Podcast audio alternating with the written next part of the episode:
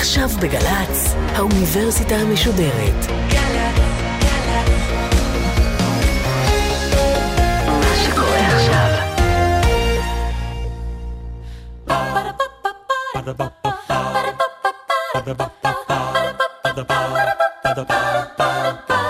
האוניברסיטה המשודרת מציגה מסע סביב רעיון, והסמסטר מציאות. והפעם הפרופסור משה קוטלר מאוניברסיטת תל אביב על בוחן מציאות בין שפיות לשגעון. עורכת ראשית מאיה גייר. But I don't want to go among mad people. Oh, you can't help that. Most everyone's mad here.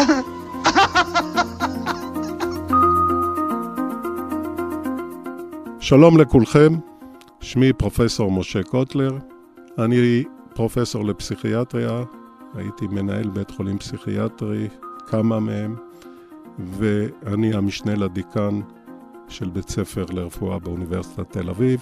אני רוצה לשתף אתכם היום בקצת מחשבות על המציאות, היעדר קשר למציאות, לדבר על שפיות, על היעדר שפיות, מה הדרך לטפל, מה תהיה הדרך לטפל בעתיד. אני אתחיל בסיפור. לפני 25 שנה לערך חזרתי מארצות הברית, לאחר שעשיתי השתלמות באוניברסיטת אלברט איינשטיין בניו יורק. אני זוכר את הפציינט הראשון שהגיע אליי באופן פרטי, הוא ביקש לבוא בשבת באופן דחוף ביותר אליי הביתה, כי הוא היה בחרדה קיצונית. אמרתי בו. וב-10 הגיע בחור, מגודל שיער, מאוד לא שקט, מאוד נרעש. שאלתי, מה מציק לך? אז הוא אמר, אני רוצה להראות לך משהו על היד. אז הוא הוריד את החולצה, ועל היד היה לו קעקוע מאוד מאוד מרשים של נחש. אמרתי, אוקיי, במה אנחנו מדברים היום? אז הוא אומר, הנחש הזה כל הזמן זז וגדל. ומאתמול הוא כבר הפך לאיום ונורא, והוא עומד לקרוך את עצמו סביב צברי. אני לא יודע מה לעשות. הסתכלתי על הנחש, הנחש היה מקועקע, והיה קשה מאוד להרגיע אותו, לא הצלחתי בעצם לשכנע אותו. כלומר, חוויית המציאות שלו הייתה מקובעת וברורה, שהנחש הזה הוא אמיתי. כאן אנחנו גולשים להגדרה של מה שנקרא מחשבת שווא. מחשבת שווא היא מחשבה מקובעת, והיא קשורה לתפיסת המציאות של האדם שחווה אותה. אתה לא יכול לשכנע אדם שסבור שסוכני ה-CIA עכשיו אחריו, שהם לא אחריו. שתי הגדרות יסוד, לפני שאני נכנס לדבר על מה שאני רוצה להעביר לכם היום. א', מצב של ההכרה, וב', מצב המודעות. הכרה זה רמת היכולת שלנו לקלוט את המציאות. אדם שהוא ישן שינה עמוקה, רמת ההכרה שלו די נמוכה. תדבר אליו, תציג לו איזה תוכנית מאוד מרתקת בטלוויזיה, הוא ישן. המצב הקיצוני ביותר של היעדר הכרה הוא מצב של חוסר הכרה או קומה, שאנחנו רואים אותם בפגיעות ראש קשות או בפציעות קשות, שהאדם לא מגיב בכלל לסביבתו. זאת אומרת, אפס הכרה. ויש מצב מודעות, וזה מצב הקליטה. כלומר, אתה צריך להיות ער, ואז אתה יכול לקלוט ולחוות את הסביבה. אלה שני מושגי יסוד של הכרה ומצב המודעות. בדרך כלל שאנחנו אומרים בבדיקה מודע צלול, זה אדם בהכרה סבירה, והוא יכול לקלוט את אשר נאמר ואת אשר מדובר בצורה נורמטיבית. כאן אנחנו גולשים לאט לאט מה זה נורמטיבי, וזאת שאלת השאלות שהייתי מגדיר אותה גם בפסיכיאטריה, גם בפסיכולוגיה, ואולי גם בהיבטים פילוסופיים. מה זה חוויית הנורמלי? מי הוא נורמלי ומי הוא לא נורמלי? Declared healthy and sent back into the world. Was I ever crazy? Maybe. Or maybe life is. נורמלי זה שאלה סביבתית. דמו לעצמכם צפונבון שביום כיפור אוכל סנדוויץ'. נראה נורמלי, נורמטיבי.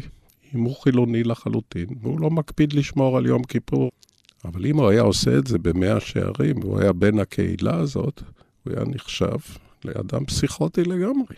ביום כיפור, ועוד בפרהסיה, מושג הנורמלי הוא שונה בין גיאוגרפיה לאתנוגרפיה, לתרבות, לערכים של התרבות, ולכן כל כך קשה להגדיר נורמלי. לפעמים בעיסוק שלי כפסיכיאטר אני מוצא את זה הרבה יותר פשוט להגדיר את האבנורמלי, את הלא נורמלי, מאשר את הנורמלי. מה זה נורמלי? זה אדם שחווה את המציאות כמונו, באופן ממוצע, מה הסטטיסטיקה? לפי פרויד, שהוא אבי הפסיכולוגיה המודרנית, להיות נורמלי זה להיות בעל שתי יכולות יסוד, שנשמעות אפילו רומנטיות. היכולת לעבוד והיכולת לאהוב. נשמע מעניין. אם לאדם יש את שני הקפסיטיס האלה, את שתי היכולות האלה, הוא נורמלי. אבל פרויד גם התכוון במילים לאהוב ולעבוד גם במשהו יותר יצירתי, משהו שאתה משקיע, זה ההשקעה של אנרגיה נפשית לתוך פסים נורמטיביים, קונסטרוקטיביים של חיי האדם. אנחנו בכל אופן כאנשי מקצוע משתמשים במושג שהוא לב ההרצאה שלנו היום, שנקרא בוחן המציאות, באנגלית reality testing. מה זה בוחן המציאות? זה יכולת לשפוט את המציאות בצורה סבירה, בהתאם לקונטקסט החברתי שבו אנחנו חיים. למשל, בקהילה שיש בה שימוש מסיבי בסמים הזייתיים, יכול להיות שהמציאות היא גם הזיות קול והזיות ראייה.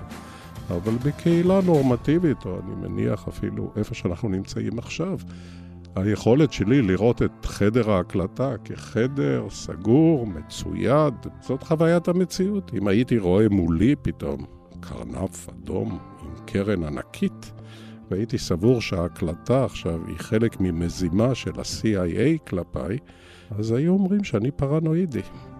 אבל כאן אני רק יוסיף הערה שגם לפרנואידים יש אויבים אמיתיים. וכאן אני רוצה לספר סיפור שקרה לי כמתמחה בפסיכיאטריה. מה זאת חוויית המציאות ומה זה חוויית הפסיכוטי? השנה היא להערכתי 78. והייתי תורן בבית החולים, ואחת החולות חזרה מחופשת השישי שבת שהייתה לה. הייתה חולה קשה עם הרבה מאוד הזיות ומחשבות שעה ומחשבות רדיפה, ושהיא חזרה, היא אמרה, תראו, שעברתי בפרדס, לחצות להגיע לבית חולים, היה צריך לעבור מתחנת האוטובוס איזה שטח של פרדס. והיא הגיעה, היא אמרה, קרה לי משהו נורא מוזר. תוך שאני הולכת בין העצים, ניגש אליי גבר, פרס קרטון על הרצפה. והיא הציעה לי לשכב שם, והוא קיים איתי יחסי מין, הוא היה מאוד נחמד, מאוד עדיף. שאלתי אותה, גם החיות שאלו אותה, את בטוחה שזה קרה? כן. לא בדקו סימנים, לראות קיום יחסי מין, כי אנחנו לא היחידה שעוסקת בזה באותה תקופה, אבל מה הייתה חוויית המציאות של הצוות המטפל? נורא פשוטה, שהיא בודה דברים מליבם, שזה הזיה מינית. אני הייתי בתחילת הדרך, היא נורא שכנעה אותי. אמרתי, צריך לצלצל למשטרה. אז אמרו לי, אתה רק שנה מתמחה, אתה עוד לא מכיר את הסיפורים שהחולים מספרים. התעקשתי, וטלפנתי למשטרה, וגם במשטרה בצד השני היו אנשים שכנראה לא היו פסיכיאטרים במיוחד. הם הגיעו למקום, שמו מערב, ומי שעדיין זוכר, בעקבות המערב הזה נתפס אותו גיבור הרואי שנקרא האנס המנומס. הנאשם במעשי האונס, בן 37, הובא לבית המשפט מבית המעצר, כשהוא כבול בשרשראות ברגליו ובידיו. זה היה סיפור שלפני 50 שנה, של גבר שהיה אונס נשים ונערות, וחיסלתי ככה באמצעות ההבנה שגם לחולה הפרנואידי יכולים להיות אויבים אמיתיים, איזה מטרד ציבורי מאוד מאוד קשה.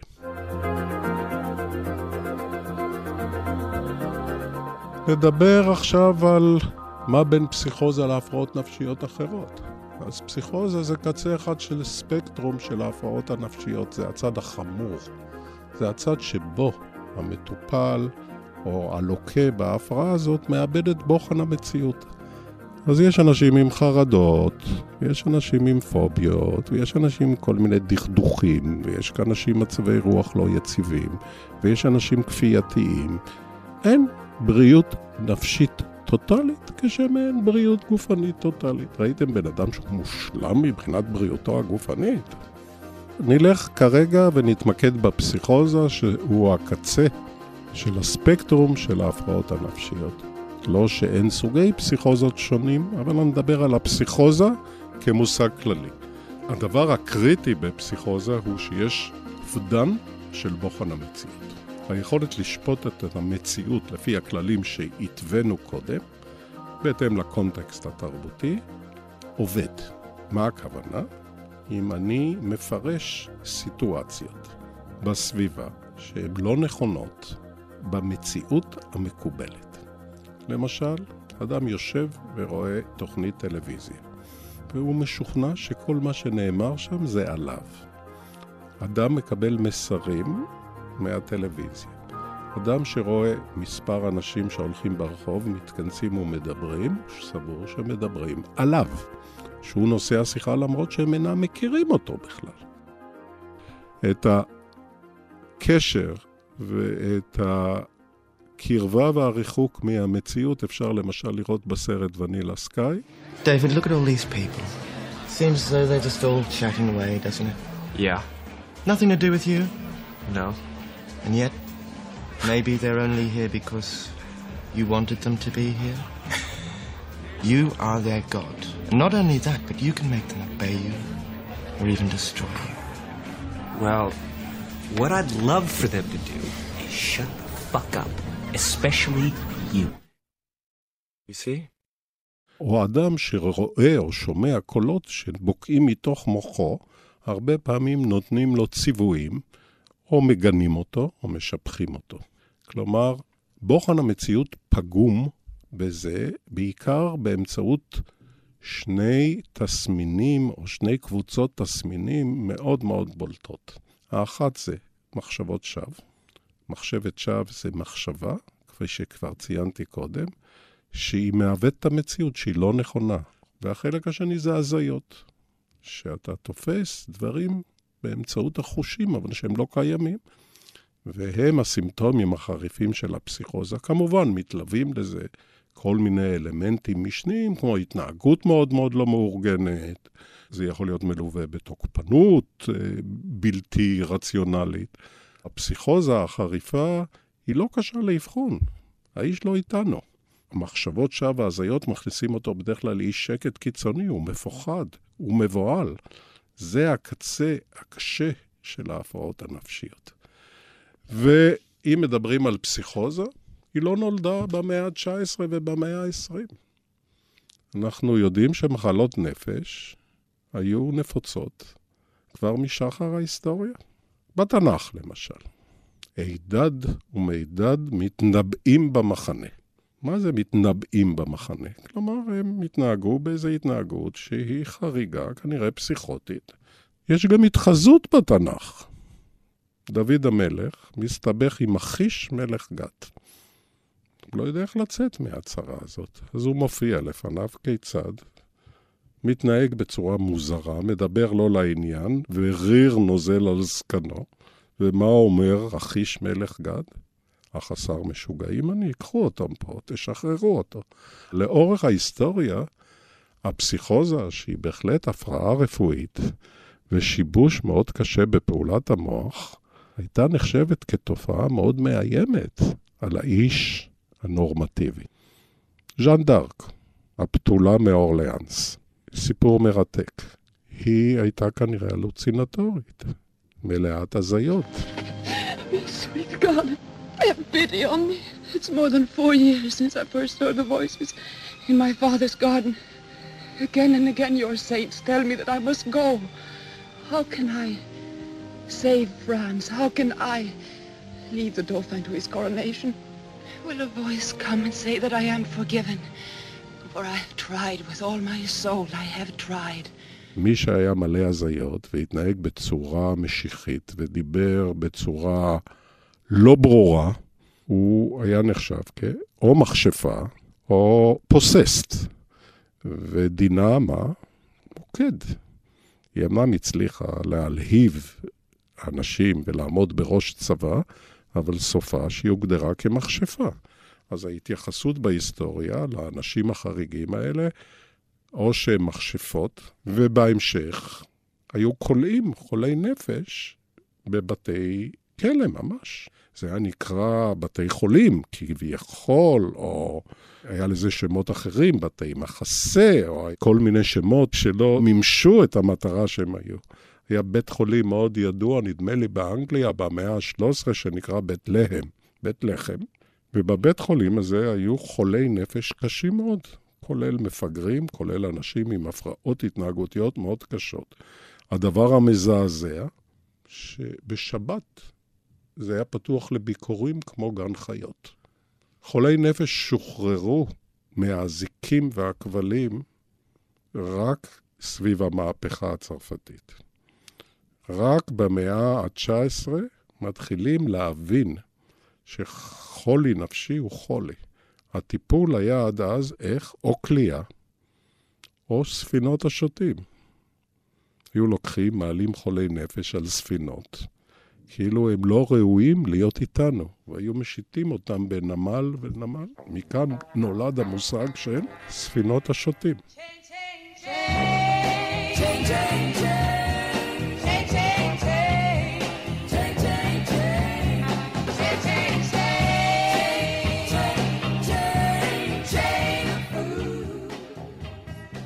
רק סוף המאה ה-19, תחילת המאה ה-20, עם הזרם הפסיכולוגי של פרויד והתעוררות הפסיכולוגיה המודרנית, מתחילים להבין את מושגי הפסיכוזה, ואז גם נטבעים מושגי היסוד הראשוניים של קרפלין, שהיה פסיכיאטר גרמני, שהוא טבע את ההגדרות הראשונות לסקיצופרניה ולמחלה המאנית-דפרסיבית שהיא שונה ממנה. אז קראו לסקיצופרניה שיטיון מוקדם, שאנשים בגיל 20 כבר יש להם שיטיון. שיטיון היום זה דמנציה, שרואים אצל זקנים, אבל שברו שזה החוסר בהירות השכלית, זה שיטיון מוקדם. ניסו להבדיל את זה ממחלת נפש אחרת, שנקראת מאנית דפרסיבית, שבהם יש תקופות של התעלות, מול תקופות של דיכאון, קלסיפיקציה די מודרנית, יחסית לזה שהיא נולדה לפני 120, 130 שנה, זה מאוד מאוד יפה. כיום יש קלסיפיקציות הרבה יותר מודרנית, כיום יש כבר הבנה שמחלות נפש הן תוצאה של מוח משובש, שיש בו פעילות כימית ועצבית לא תקינה, שהרקע לה עדיין רחוק מלהיות ברור. אנחנו מגדירים פסיכוזות, למשל שנגרמות מסמים, משימוש בחומרים מסוימים, אבל המחלות הבסיסיות שגורמים לאנשים להיות חולים במחלה פסיכוטית כרונית, הן עדיין אלומות ולא ברורות.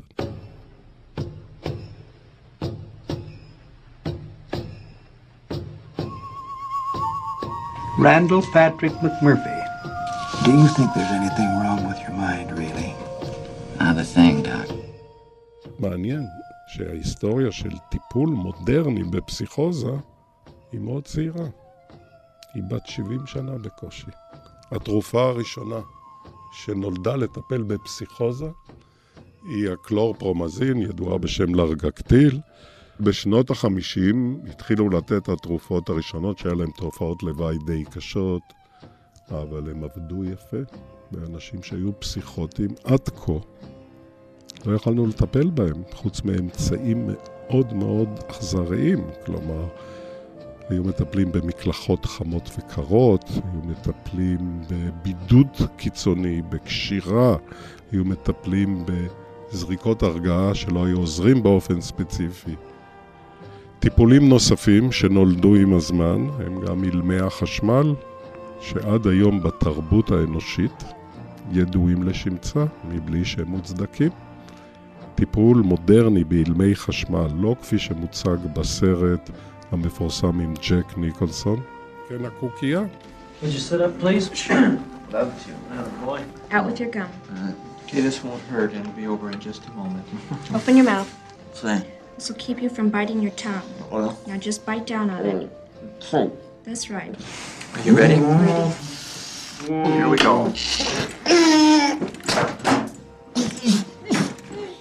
עד היום הדימוי של אילמי חשמל הוא כמעט בלתי ניתן לתיקון, למרות שזה טיפול מאוד מאוד יעיל במצבים חריפים ביותר ואפילו מציל חיים. העידן של התבונה ועידן הרפואה המודרנית באמת הביא לשיפור משמעותי בטיפול בחולי נפש. עדיין חלק ניכר מאוד מהמחלות שיוצרות את אובדן הקשר למציאות לא ברור מה האתיולוגיה, האם זה מחלה ניוונית של המוח, האם זה מחלה שאתה נולד איתה, האם זה קשור לאיזה גורמים פתוגנים אחרים. אנחנו די מגששים את דרכנו בערפל. אבל יש לנו לאיפה לשאוף ולאן להאמין. אני חושב שסוף המאה ה-20 ותחילת המילניום השלישי מדברים על עידן המוח. האיבר הלא כל כך גדול, אבל כל כך חשוב. ה-CPU שלנו, האיבר שמנווט את חיינו. המוח הזה נוצרה בו התודעה. אנחנו יכולים לדמות את העתיד במוח. למה אנחנו חרדים למשל? כי אנחנו היונק היחידי שרואה את העתיד גם. מה זה חרדה? אתה מפחד שלא תהיה לך פרנסה, אתה מפחד שהבחור שאת יוצאת איתו יעזוב אותך. כלב או חתול חיים את הרגע, הם קולטים את המציאות, אבל אין להם עיסוק בדאגות עתידיות, אין להם יכולת לתכנון, הם חיים את הרגע, למרות שיש להם גם תודעה. אנחנו, מה שנקרא מרבי נכסים מוחיים, מרבי דאגה. והרבה מאוד מהפסיכיאטריה הרק"ל, שלא של הפסיכיאטרים, זה חרדות. כל השאלות שנשאלות, למה אנחנו פה? למה הגענו לפה? מה התוחלת שלנו? האם המוות, היחידה הזאת של החיים, האם נדביר את המוות?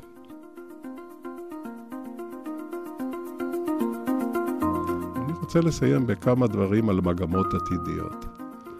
מדברים היום על בינה מלאכותית. מדברים היום על סופר מוח.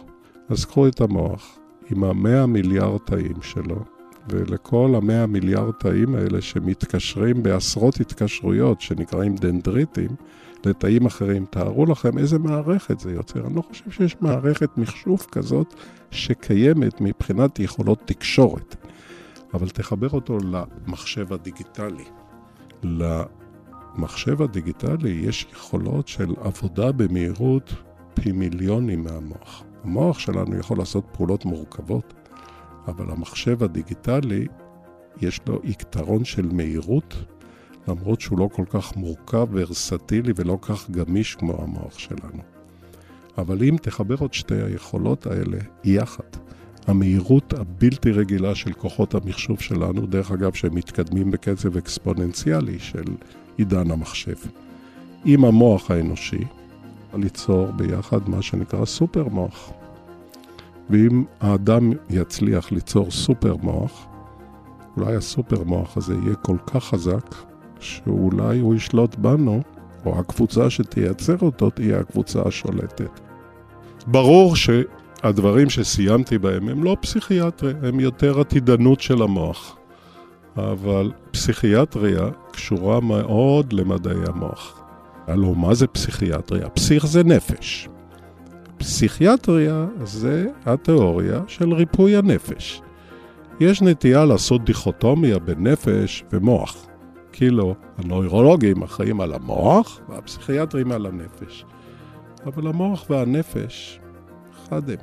הפסיכיאטריה המודרנית תתקרב יותר ויותר להבנת האולטרסטרקצ'ר, כלומר למבנה התת-מולקולרי של המוח. היא תדע איך לטפל במחלות נפשיות באמצעות גירוי חלקים מסוימים, גירוי חשמלי או גירוי בשיטה אחרת, או לעורר חלקים רדומים, או למנוע בכלל התפתחות גנטית של ההפרעות האלה.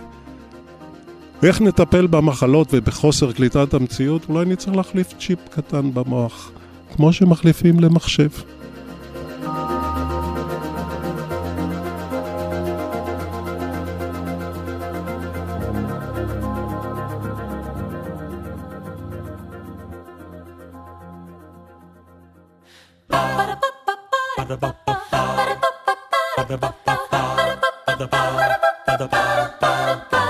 האוניברסיטה המשודרת, מסע סביב רעיון. הפרופסור משה קוטלר מאוניברסיטת תל אביב על בוחן מציאות, בין שפיות לשיגעון. עורכת ראשית, מאיה גייר. עורכת ומפיקה, אחינועם קפון. מפיקה ראשית, אביגייל קוש. מנהלת תוכן, מאיה להט קרמן. עורך דיגיטלי, אירד סמון שמאיר. האוניברסיטה המשודרת, בכל זמן שתרצו, באתר וביישומון של גל"צ וגם בדף הפייסבוק של האוניברסיטה המשודרת.